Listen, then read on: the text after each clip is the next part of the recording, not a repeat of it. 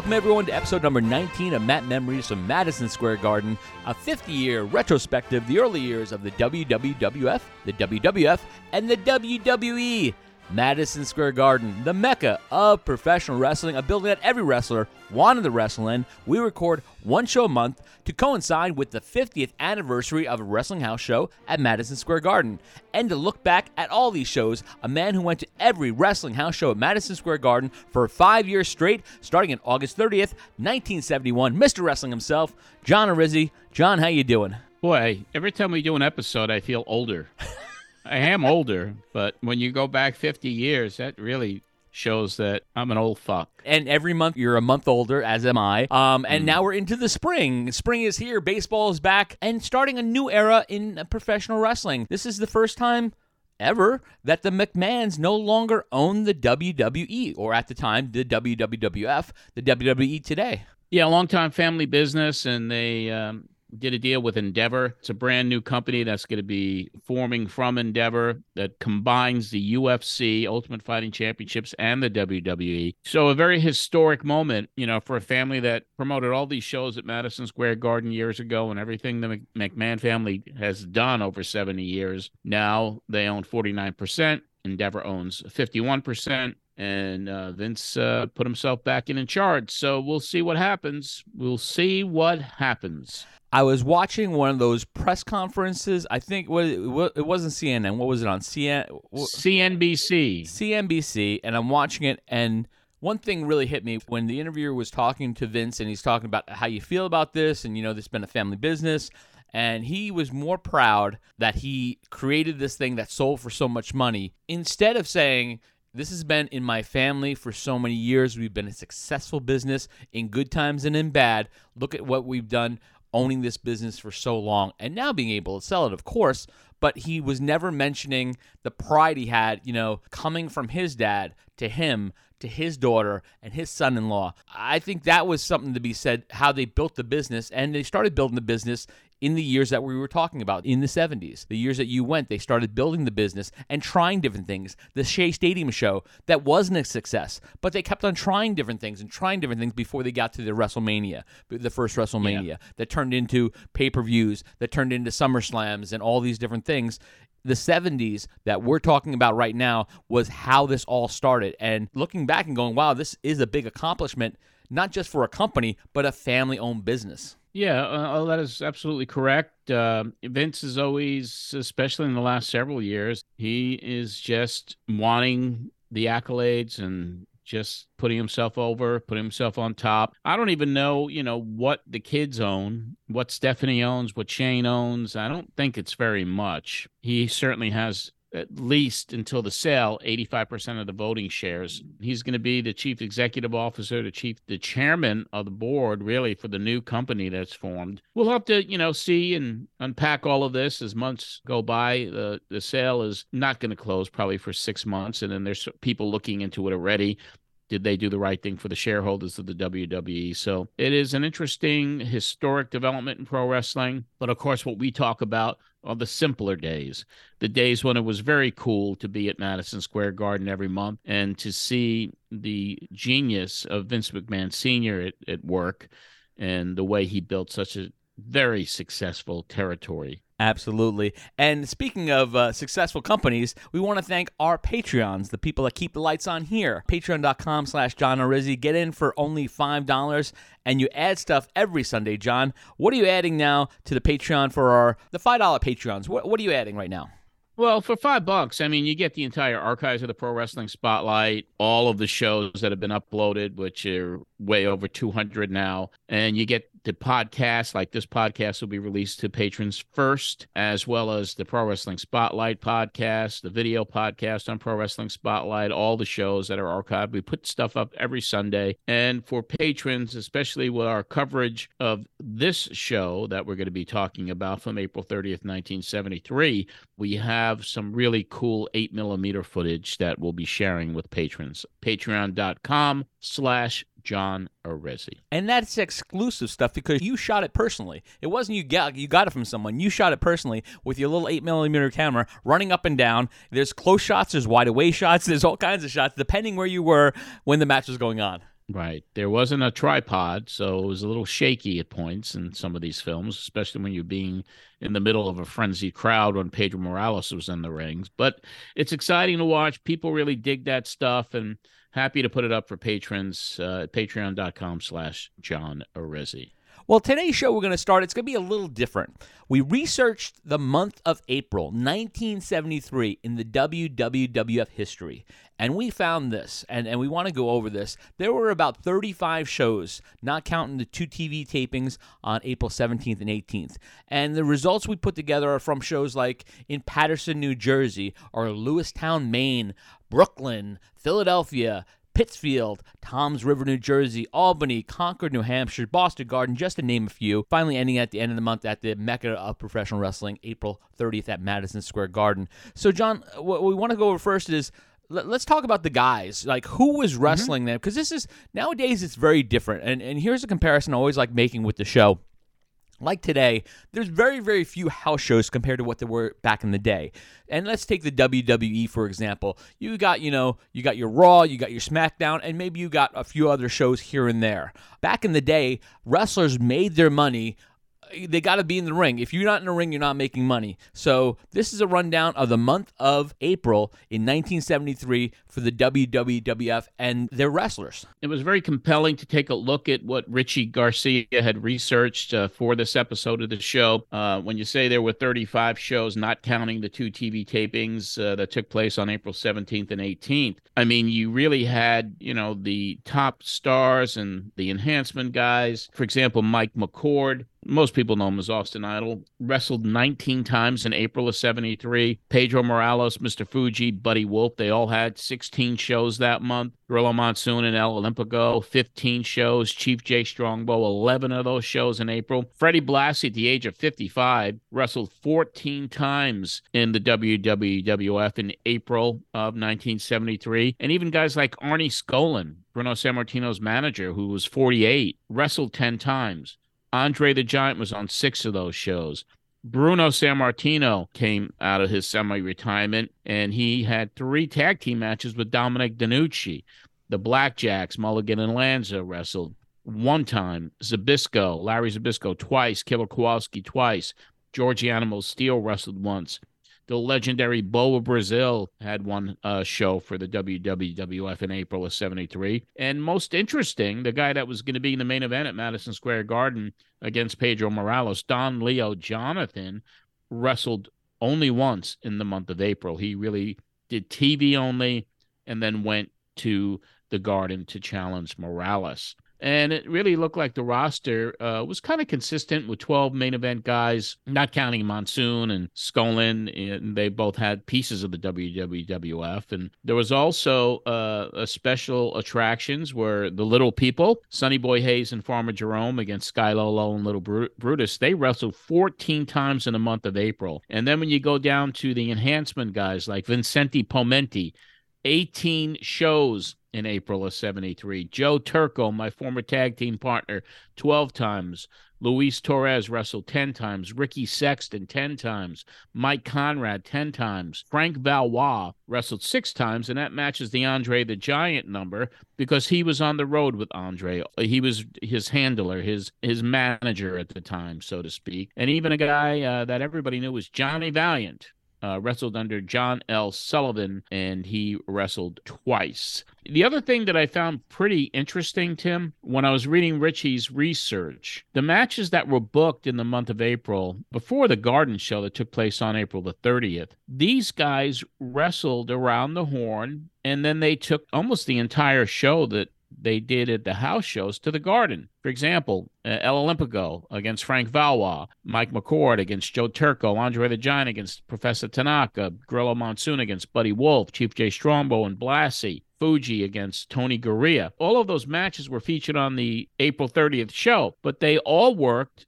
against each other on the house shows that month. So it really was kind of an interesting look at how Vince McMahon Sr. promoted. This is all new information for me with that wonderful research Ritchie did to look at the, the show. And before that garden show, April 30th, this card, with the exception of that main event, was really being wrestled uh, around the horn in all the cities that you mentioned previously. And, and why that's so important is back in the day, you didn't have an enhancement center that you can all go to and, you know, hey, we're going to wrestle here for the whole month and train each other and have a good time and, and see how it goes back in the day, if you wanted to have a good match, if you wanted to, you know, build up to the best, you started doing these house shows and you, you you tried things and you see how it went over with the audiences. If it went over, great. If it didn't go over, get rid of that. And by the end, when you're playing the mecca of professional wrestling, Madison Square Garden, you should have the best show of the month. Yeah, the guys knew their spots. You know, obviously each match may have had a little bit of a different flavor. Uh, so they tried stuff out, what worked, what didn't work. But it was really interesting to see that, yeah, these guys kind of, if you would call it rehearsal for Madison Square Garden, that's what, you know,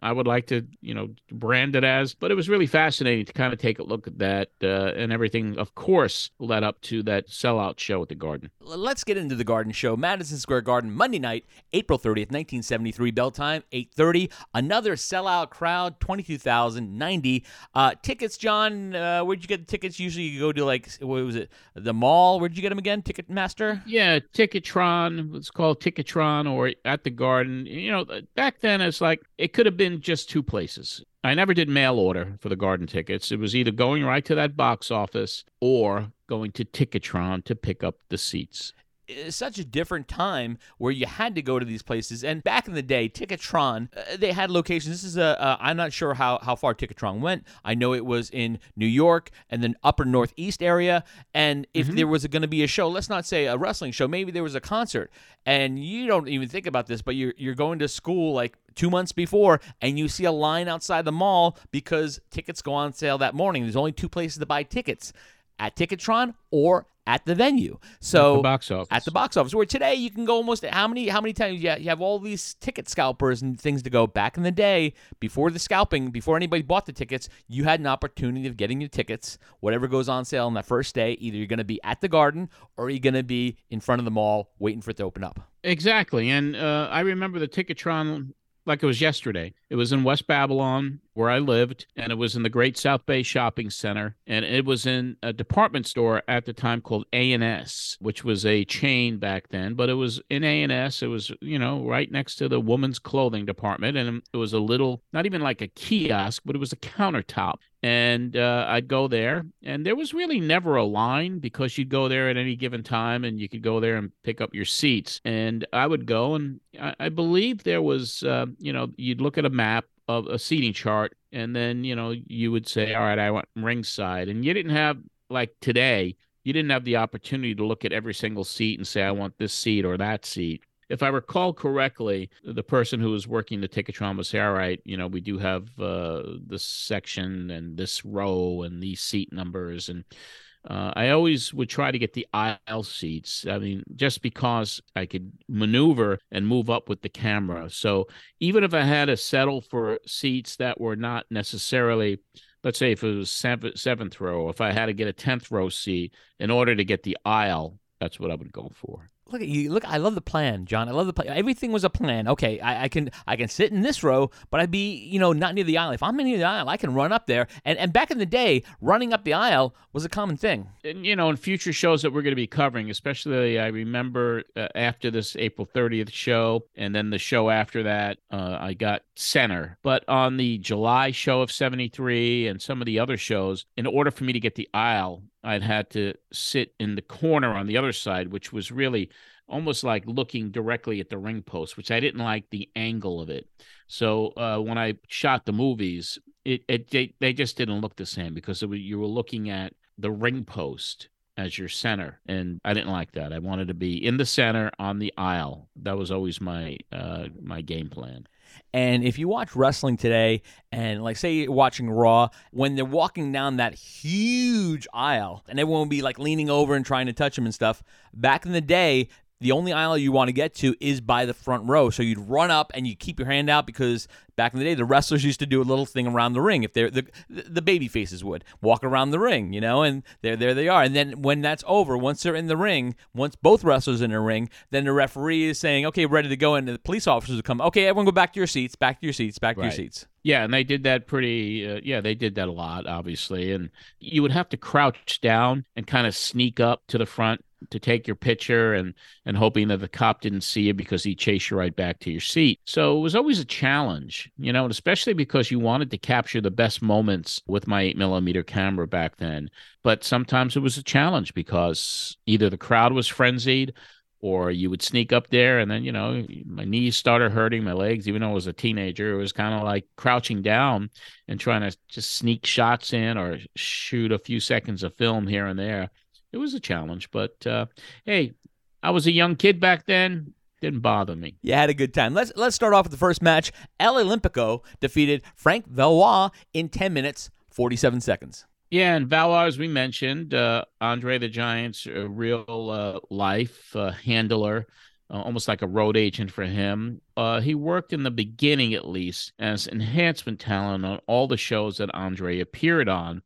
I think when McMahon started booking Andre out himself, uh, that Valois was eventually phased out. And McMahon will put his own people with him. And who became Andre's main guy? Because he just got into the WWE Hall of Fame. Tim White, referee.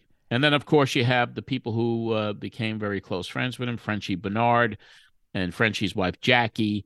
Uh, when Andre bought that farm in North Carolina, they moved on that farm with him and were the caretakers of that farm and did a lot of Andre's business uh, towards the latter part of Andre's career. Oh, it's very interesting how everything comes together. Match number two Mike McCord defeated Joe Turco in 8 minutes 10 seconds. Yeah, Mike McCord. I mean, defeating Turco. Uh, McCord was this big, barrel-chested guy, very mu- muscular, and I would have to say he he might have been a proponent of steroids uh, because he he when he was Austin Idol, he shrunk down quite a bit. But during this time period, I mean, I was amazed at, at how big this guy was. And this was pre superstar Billy Graham. Barrel chested, these enormous thighs. You could tell he was a bodybuilder. And he was very impressive and he had great charisma. And he was a he was a great heel. He really was. And and Mike, over the course of his career, wrestled not only as Iron Mike McCord, he wrestled as Dennis McCord, but he really made his claim to fame for many years as Austin Idol and he is still with us today. I mean, he would be a fascinating interview guest uh, sometime just because he was back there at that time. He was trained by the Grahams. He was trained by Eddie Graham and Mike Graham. He made his debut in 1972. He retired in 1998. So he had a pretty long career. One fact about Mike, and it was a pretty uh, much it was a tragedy that happened on February 20th in 1975. McCord was in an airplane with Gary Hart and Bobby Shane. Uh, they were passengers on a Cessna Skyline piloted by wrestler Buddy Colt, who was also a big name at the time. They were traveling in between Miami and Tampa. They were attempting to land the plane in foggy conditions, and Colt crashed into Tampa Bay. And I remember this story because it was a huge news story that Bobby Shane, who was kind of being touted as uh, a, a real future superstar, and he used to wear a crown on his head before Jerry Lawler did, even. And Bobby was killed in that plane crash. It made big news in the wrestling newsstand magazines. So that was kind of a tragic thing. McCord sustained a couple of broken ankles broken ribs, severe lacerations. Uh, and following that accident, McCord reportedly developed a tremendous fear of flying, and who could blame him? He returned to wrestling before the end of the year. That was kind of miraculous in a lot of ways. And his return from the injury led uh, Pro Wrestling Illustrated to name him its most inspirational wrestler of the year in 1975. And here's another thing that could have happened um, after that plane crash. Maybe his bodybuilding and the way he was working out with weights, uh, uh, maybe he had to tone that down, or if he was on steroids, maybe, you know, his body began to get smaller after that plane crash. It's interesting, a couple of things. First of all, he went on to wrestle in Memphis, which is a territory that's not a lot of driving.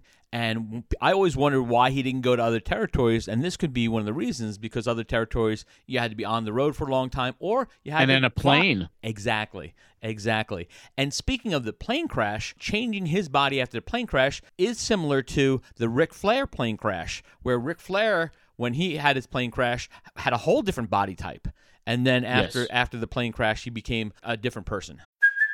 Hey, it's Kaley Cuoco for Priceline. Ready to go to your happy place for a happy price? Well, why didn't you say so? Just download the Priceline app right now and save up to 60% on hotels. So, whether it's Cousin Kevin's Kazoo concert in Kansas City, go Kevin, or Becky's Bachelorette Bash in Bermuda, you never have to miss a trip ever again. So, download the Priceline app today. Your savings are waiting.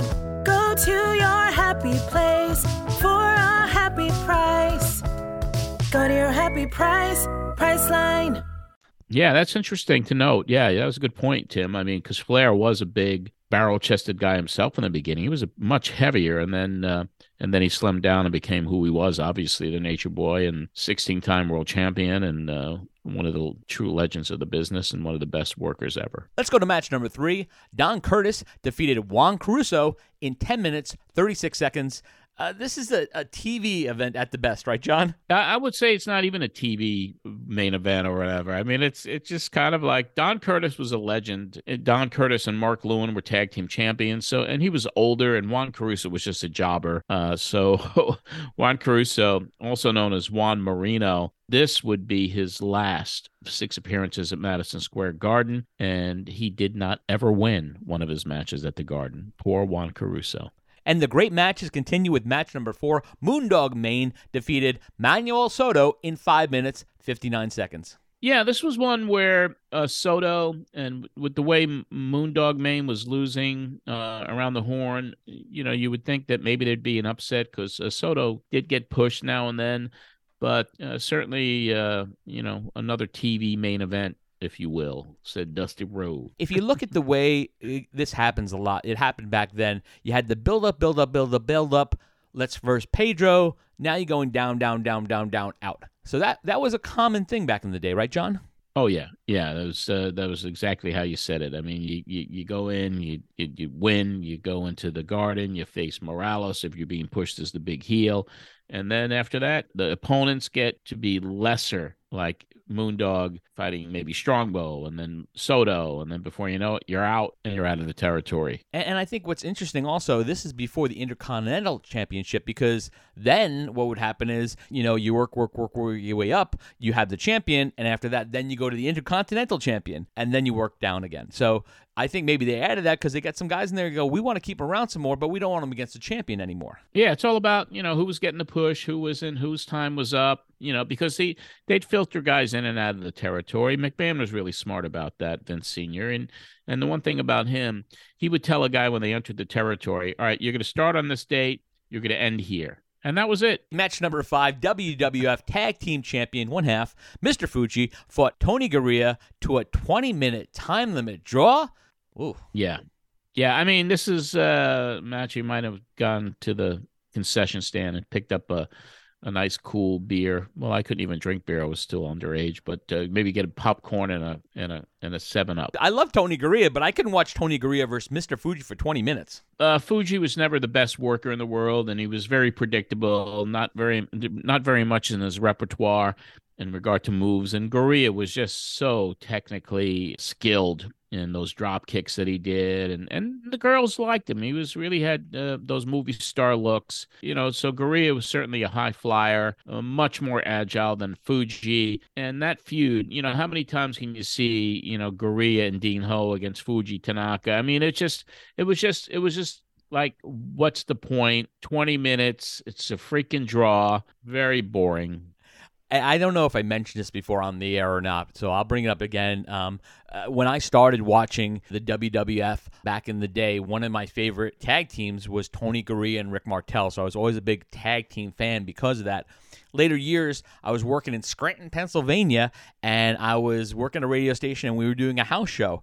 And there were some winners there that were going to get to go meet some wrestlers, and They got to meet, gosh, I remember the house being full of great wrestlers, but they brought in uh, Duke the Dumpster to meet the people. I'm like, really? Out of everybody who's here, you never been.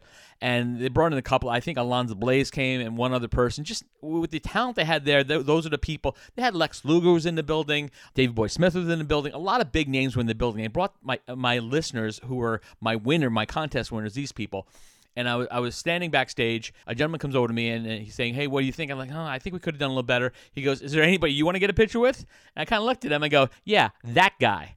And he looked over and he goes, Well, you got to ask him. I go, Can I get a picture with you? And he kind of looked and he kind of looked and he kind of looked around like he, I was pointing to someone else. He goes, Yeah, oh, okay. And he came over. So I got a picture with Tony Garea. Nice. Yeah, Tony's a great guy. I mean, I got to know him, uh, you know, back then, taking pictures, not really ever talking to him or anything, but I really got to know him over the last four or five years at the events that I attended, like uh, Cauliflower Alley Club or the uh, the Lou Thesz uh, Tragos Hall of Fame in uh, Iowa. And I actually sent him some pictures, some of my some of the pictures of him and and uh, his his wife uh, Mercy is her name, and really good guy, nice guy. Just reminds me of those early days because I always was a fan of Garea because of his smoothness in the ring and his incredible drop kicks. I mean, he could literally go so high up on a drop kick and actually hit somebody in the chin. And, and he would sometimes land on his feet. It was incredible. His I mean, he had one of the best drop kicks I've ever seen. And I used to like after he gets your opponent down a couple of times, and he'll stand up, and the opponent will stand up, and then he'll have his fist to his side, and he'll like holding back, like I'm gonna get you. Yes. Like he had that look, and he, he'd he'd rile up the crowd just by a look, just by oh, go get him, Tony, go get him. And sometimes he would, and sometimes he wouldn't. He was charismatic, and and there's a reason he was there for such a long time, and he was a good person. Big fan, big fan of Tony Garea. Match number six: Gorilla Monsoon defeated Buddy Wolfe in 14 minutes 54 seconds. Yeah, Monsoon was always somebody that you'd put on the card, and of course, he owned part of it. He worked in the office and uh, on 42nd Street and 8th Avenue, the Holland Hotel. So he was uh, he was instrumental in there, and of course, he was the booker in Philadelphia for the TV tapings and in Hamburg as well.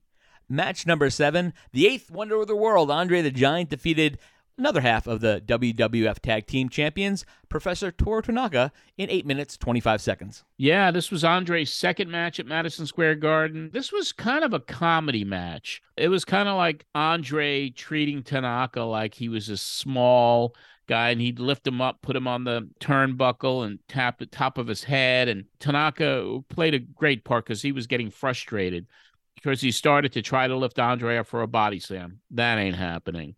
Uh, he would be giving him judo chops to the to the belly, and that Andre just be laughing at him.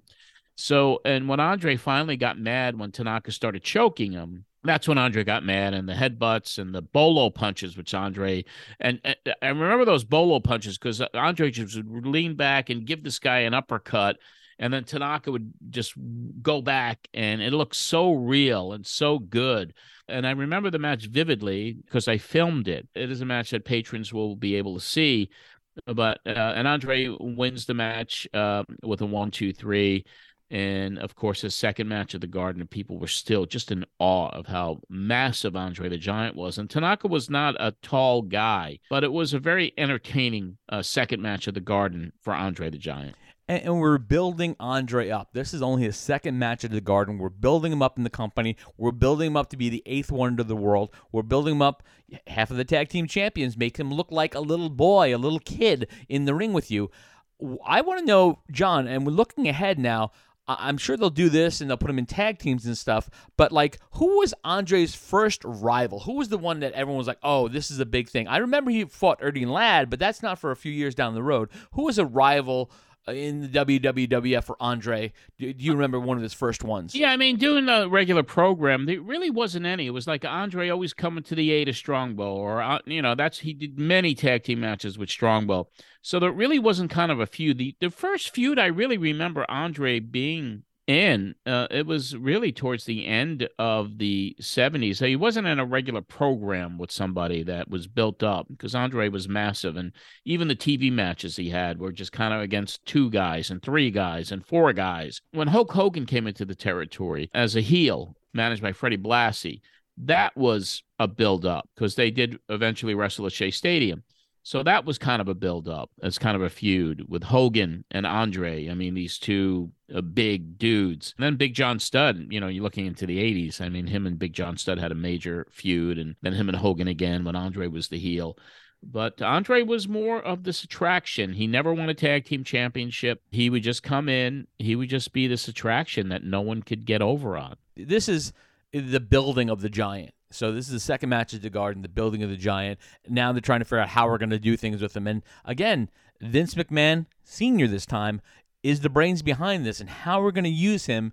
You know, he, he's not. He's also he put him against half of the tag team champions. He didn't put against both tag team champions, half of the tag team champions. And how we're going to build this guy up and how we're going to use him to keep him a special attraction. It's hard to keep something special for that long not Andre. Andre is special. I but, mean, there's nobody he, like him. But if he did it wrong, if he, if he did it wrong, yeah, but he saw gold. He saw gold with that guy. I mean, it was like that's why he he he worked so hard to become the exclusive booking agent for Andre because he knew that this guy was money. This guy was going to sell tickets no matter if you put him in a little barn in uh, in a small little town or you put him at uh, Madison Square Garden. No matter where Andre was, his name on that card right from the beginning as soon as he established that this is the name we're using, it's Andre the Giant. It's not the giant Jean Ferré. It's not the giant Roussimoff.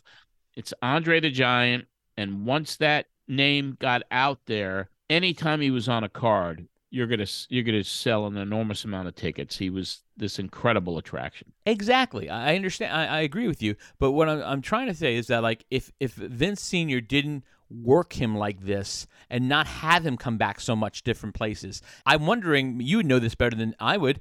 Did he, when he said people called him up to go to a territory, do you think Vince knew what was going to happen with him? What are you bringing him in for?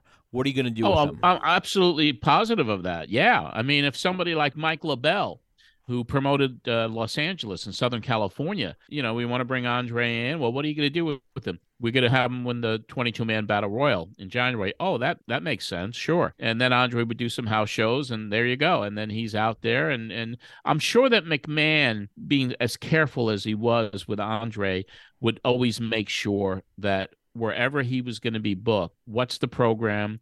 What is he going to do? How many matches do you need him for? And then he would get his commission, not only from Andre, but he would get his commission from the promoters that were booking him. Exactly. And that's what my point was is that he's special. How do you keep him special? You do this kind of bookings, you make sure that he's not going to a territory to put someone over there He's not putting anybody else over, and if he is, it's a it's a reason he's going to come back. There was no clean finishes. He wasn't going to lose the battle royal while he's out there.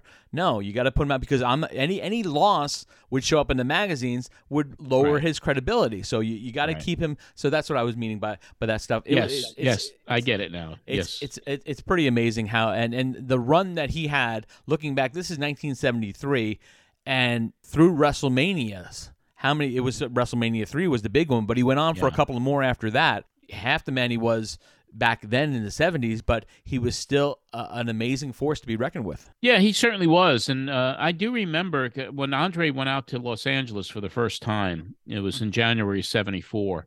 And I was fortunate enough to be there. You know, the 22 man battle royal was like, for me as a fan, it was the biggest event ever. It was an annual battle royal. I'd read about it in the magazines. Bruno Sammartino won it in 72, I believe. And then when Andre was announced, that was my dream when I was a kid. I was like, I got to go to LA to see the Battle Royal. And I had met Mike Lano through my Freddie Blassie fan club. He was a member of the fan club and then he became a vice president of fan club because he sent me pictures and he was a writer and he was connected with the, the Dawson family out there. So it was like, you should come out to LA. And I was like, oh, you know, I'm still in, I'm still a senior in high school, you know. So, uh, and I asked my grandmother, I was like, I, I would really love to go to LA for this, and she funded my trip. And the airfare, I never forget it. It was $179 round trip to LA uh, from New York and got to see Andre win that battle royal in January 74. Got some really great pictures of it. And then the next day, uh, we went to, uh, they had a TV taping at KCOP Studios in Los Angeles and got there early. We were allowed to get in the back because of Dawson, Richard Dawson's kids. And we get back there, and there is uh, there's there's famous photos of it. I mean, of of Andre getting a haircut uh, by this beautiful girl, and he's getting a haircut, and and we were right there, and they wouldn't let us take any pictures. But at the end of the haircut, I mean, when they left the room, uh, me, the Dawsons, and and Mike just scooped up whatever hair was on the floor. What? I wish I knew where it was now. Oh, My goodness. You have it? Do you think you still have it? I had a whole I had a whole like envelope full of Andre's hair. You think you have it somewhere? I don't. I I, I cannot. I can't even imagine if I have it. It's not anywhere.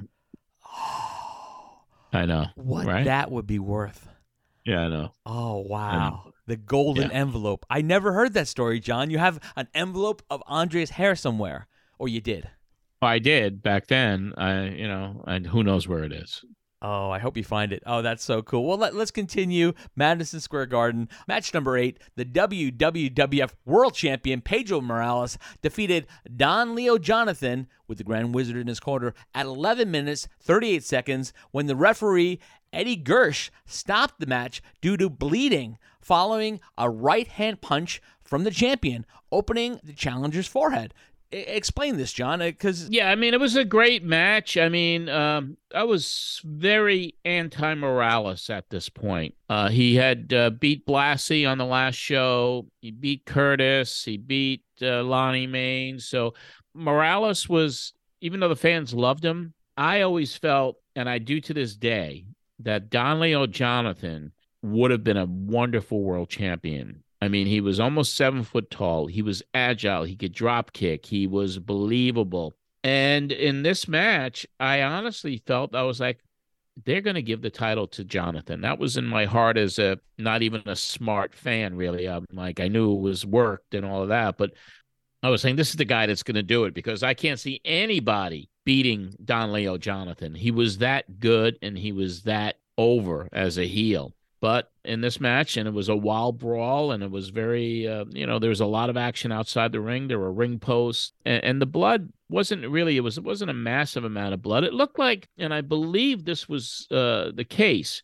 I believe Morales hit him stiff in the nose, and I remember uh, the blood coming out of Don Leo's nose and maybe the match was supposed to be stopped on account of blood anyway but uh, i believe that it was a it was a stiff shot to the nose and i got it on film so i mean that's why i remember it so vividly as well eddie gersh stopped the match because of blood I saw the footage you were talking about. Don Leo Jonathan is a big guy, and when he got hit, I didn't see a lot of blood. What was you saying? No. He, the guy's like six six. He's like three hundred pounds. Maybe it was a lot of blood for somebody else, but it didn't look like a lot of blood on him. no no no no i mean it, it certainly it certainly wasn't and and um uh, but uh, I remember the nose shot. That's what I remember most about that. And uh, whether there was a little blood on the forehead too, maybe if he did a little gig to himself, I'll have to look back at that film. But and here's the thing too, because I filmed both of their matches, because he comes back for, for a rematch in the next show. I got to kind of decipher when I look at the films again, uh, which match was which, because both of them, I, I believe both of them had blood in it, if I'm not mistaken. But but anyway, I mean, we'll put this up on Patreon so people can see it. It was a very exciting match, and and the fans kind of knew that Morales was in trouble uh, because Jonathan was just so overpowering. It was a disappointment to have him lose that way, but also exciting knowing that he'd come back for a rematch in in the very next show. Well, let's go to match number nine. Chief Jay Strongbow fought your man, Classy Freddie Blassie, to a curfew draw. Yeah, this one was kind of cool.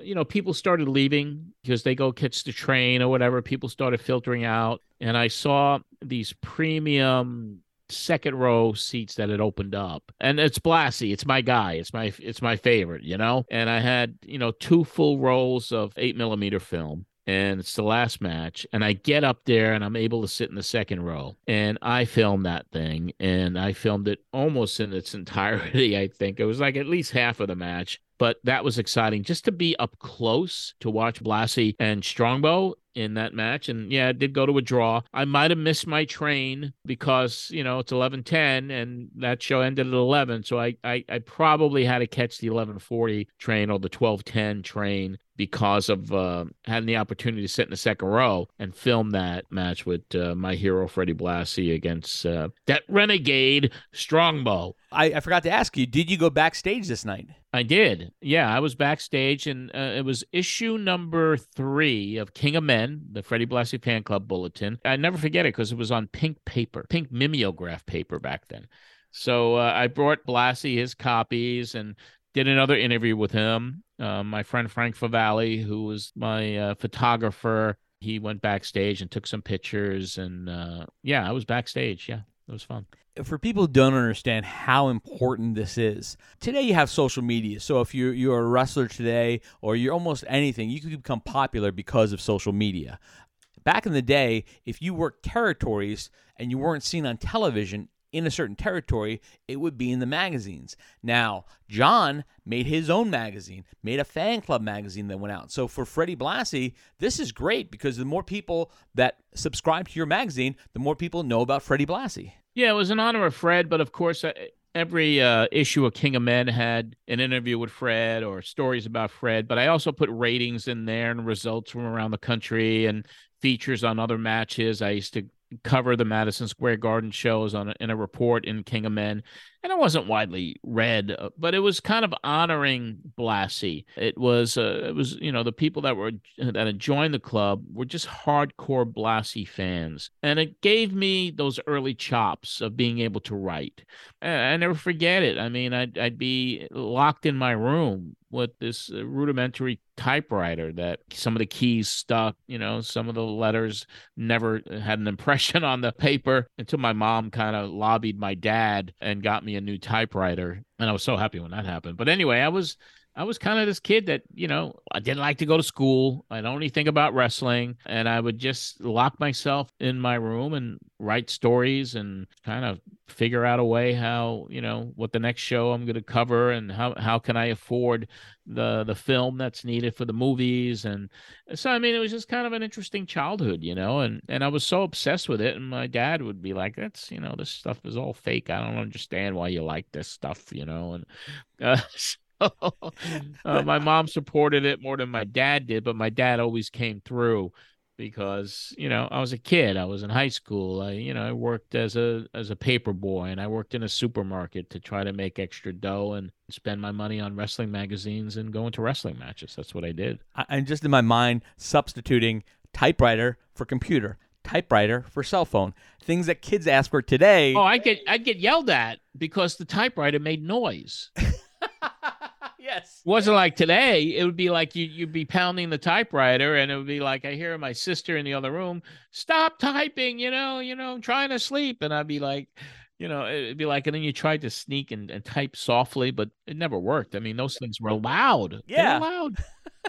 and my dream at the time was to have an electric typewriter, which, you know, we certainly couldn't afford. You know, and and then in high school, I I took typing classes so I could type better. That's amazing. And my teacher, my teacher was uh, there was a guy named Al Jackson who was a, a member of the original New York Mets, '62 Mets, and his wife Nadine was my typewriter teacher. It was, was kind of cool. Anyway, that's a I, I digress. I digress. Uh, John, how would you rate this card? I would rate it pretty good, but I mean, I, I do want to mention a few things about Blassie too. I mean, I I love the card first and foremost, just because Blassie was on there. I got backstage, Andre was there, the exciting match between Jonathan and Morales. Uh, but Blassie uh, was, uh, you know, a lot of people say, why did you start a fan club for him? I started a fan club for Blassie, reading about him in the magazines and reading about all these injuries he came back from. And he was a, a monster heel, but he had, uh, I believe he had a kidney removed. He had hepatitis. He had all of these ailments and injuries, and he kept coming back and coming back. There was a time he couldn't wrestle and became a used car salesman in Atlanta. Matter of fact, his business card read Freddie Blassie, Mr. Wrestling, four-time world champion. Uh, you know, I've saw copies of of that business card, and I wish I had one actually. But he made his Madison Square Garden debut on November 14th, 1954, and he beat Kinji Shibuya, who also became a big name in Los Angeles Blassie also uh, was called Mr. Wrestling at one time, you know, and you're you're called Miss Wrestling now. Yeah, we always had that synergy, and I miss Freddie, man. I I really do, and and uh, Blassie kind of like if it wasn't for Fred Blassie, I wouldn't be doing this today. It, it's so nice when you get to meet your idols and they're cool people. Yeah. Yeah. I mean, he was really always supportive and very nice. So just a great guy. Great guy. The letters he sent to you from Boston, the postcards he used Yeah. to send you, the time Yeah. he gave you for interviews. Yeah. How kind he was, even to my sister. I mean, when he met her outside the Brooklyn Roll Rama in, in Bensonhurst. And he was wrestling uh, Strongbow that night, ironically. Uh, and uh, that was one of those uh, house shows. And it was like in a little roller rink. And he always asked about her. How's Donna doing? How's Donna doing? Even to the last, the last time I talked to him, how your parents? How's Donna? You know, and, and, you know, I'll never forget that man When was the last time you talked to him? last time I spoke to Blassie was actually in 91. And uh, I had him on the radio show for two hours. And I, I had lobbied to get him on the radio show, and I was persona non grata with uh, WWF. And after all the steroid coverage, and McMahon decided to uh, call some of the reporters and the sheet writers into a meeting at the WWF, the SummerSlam weekend 91, the same weekend as Weekend of Champions when I had Ric Flair there. So McMahon invited myself, Dave Meltzer, Wade Keller, Dr. Mike Lano was in the room, and a couple of others. And he and he put us in this room where it was almost like a classroom. And McMahon came in uh, and stood up at the podium and was like, "Come on, guys, you know, let can't we all kind of get along and work together? We're all in the business together." And da da da. I said, "Well, you know, there's no cooperation. You, well, what can I do?" I said, "Listen, I ran Freddie Blassie's fan club. Can't you know? I would love to get him on the show for an interview. Done. You know." And and then it happened. I got clearance, and Blassie spent two hours on my radio show, which was just amazing. Did you ever try to get him to one of your conventions? I didn't because I was not going to be allowed. And I would have loved it because, you know, I couldn't book him in 91 because that detente happened that weekend, the weekend of Weekend of Champions. And the detente only lasted for a few months. When Flair came in and started working with Hogan, their first matches were in Los Angeles and out on the West Coast. And I reported on what happened out there. And then they called up and was like, this is why we can't do business with you guys because you're exposing the business and you're giving away the finish of Flair and Hogan. And that's when communication stopped again. Wow. I, I didn't know that. Yeah, we had a few months of detente, you know, and and so it was. And then of course, you know, you get to 92 and that's when the shit hit the fan with the sex scandals and all the other stuff and it was over. It was over from there. And I could never get Blassie on the show again, and I certainly couldn't book him for an appearance, although that would have been a dream for me to do. Well, if you'd like to see any of John's history, history of this match, history of Freddie Blassie, you have to go and join our Patreon, www.patreon.com slash John Arezzi. We have 8mm film up there. John, did you ever get those letters up there from Freddie? I don't know if I scanned those or not. I I, I, I might have not done that yet. All right, we'll, we'll make sure we put those up because uh, something from, uh, what was it, some motel outside of Boston he was writing you from. yeah, it was I uh, it was the Ma- the Madison Hotel, which was adjacent to the Boston Garden. And that's where Blassie stayed when he was uh, there before he bought his house in Hartsdale. When he came in to manage in '74 uh, with Volkoff, and that's when he permanently stayed in the Northeast. He bought himself a house with his wife, who Japanese wife Miyako, and they moved to Hartsdale, and that's where he lived the rest of his life. I, I, I did not know that. Patreon.com slash John Arezzi. $5 gets you in the door, and you help to keep the lights on here. Uh, our next show is June 4th, 1973. There is no Madison Square Garden house show in the month of May. Headlined in June, Don Leo Jonathan getting his crack at Pedro Morales in a Texas death match. Yeah, we'll look forward to reviewing that one. It's going to be a good one to review, and I look forward to it. I mean, this is kind of cool to do this, Jim. I mean, it really jars the memory and it brings up stories, and to be able to tell you stories that you had never heard before, and you know me really well, and Yep. you've known me for thirty years. It just kind of it kind of triggers the memory a little bit, you know. And here, here's another thing. Ritchie wanted me to remind everyone. We're going to have that show June 4th, but also June 30th is another show at Madison Square Garden. It's another house show at Madison Square Garden, and it's the first time, and I didn't even know this, that the show was shown on cable. HBO, home box office, used to run shows from the Garden. Yeah, that was kind of cool. It wasn't, I don't know how many months they did it for, but yeah, those shows were classics. Classics. And of course, I'm sure that uh, everyone's going to really enjoy the special that we're putting together too for May 13th, 1963. 60 years after Buddy Rogers lost to Bruno Sammartino in 47 seconds. So we're actually going to do a show highlighting that 60th anniversary of that show when Bruno won the belt and the build up to that and how it came about and all the behind the scenes will be on that special episode that we're working on right now for you. There's so much stuff that I want to tell you right now that me and John are talking about that I can't tell you because it just it's just so interesting when you start getting behind the scenes. You can see the match for what it is. You think one thing, but then when you find out behind the scenes what was going on and the history between these two men and history with these companies, it's pretty amazing. So it's definitely a show you don't want to miss. Once again, we want to do a shout out to Scott Teal and Crowbar Press his book, Wrestling at the Garden: The Battle for New York, is like our Bible. It certainly is, and um, without that book, I mean, you know, we certainly couldn't do this show because it has all the all the results in there from all the shows.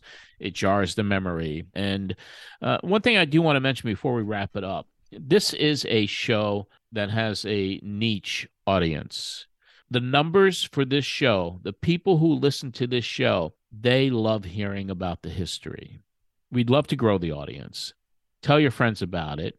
But even if it's just, you know, the numbers of people that we have listening to it now, they appreciate this monthly recap of what happened 50 years ago. And some people were there 50 years ago. So uh, this is kind of fun for people to do. And it's really one of the most unique podcasts out there. When you could go back 50 years and review a show that somebody who was alive attended meaning me, it really is kind of unique.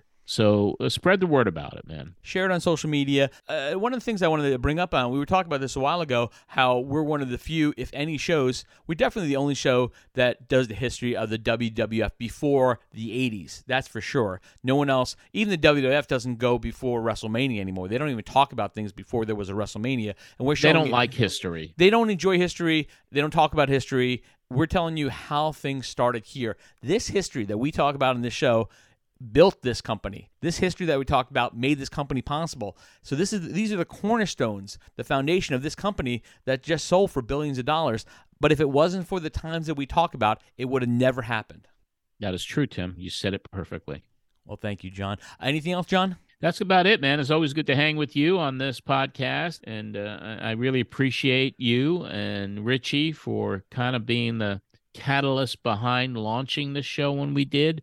We all enjoy it, and we look forward to the next episode. Fantastic. Our next episode is our special Bruno Sammartino episode, so you don't want to miss that. For John Arezzi and Ritchie Garcia, I'm Tim Puttre. We'll see you next time.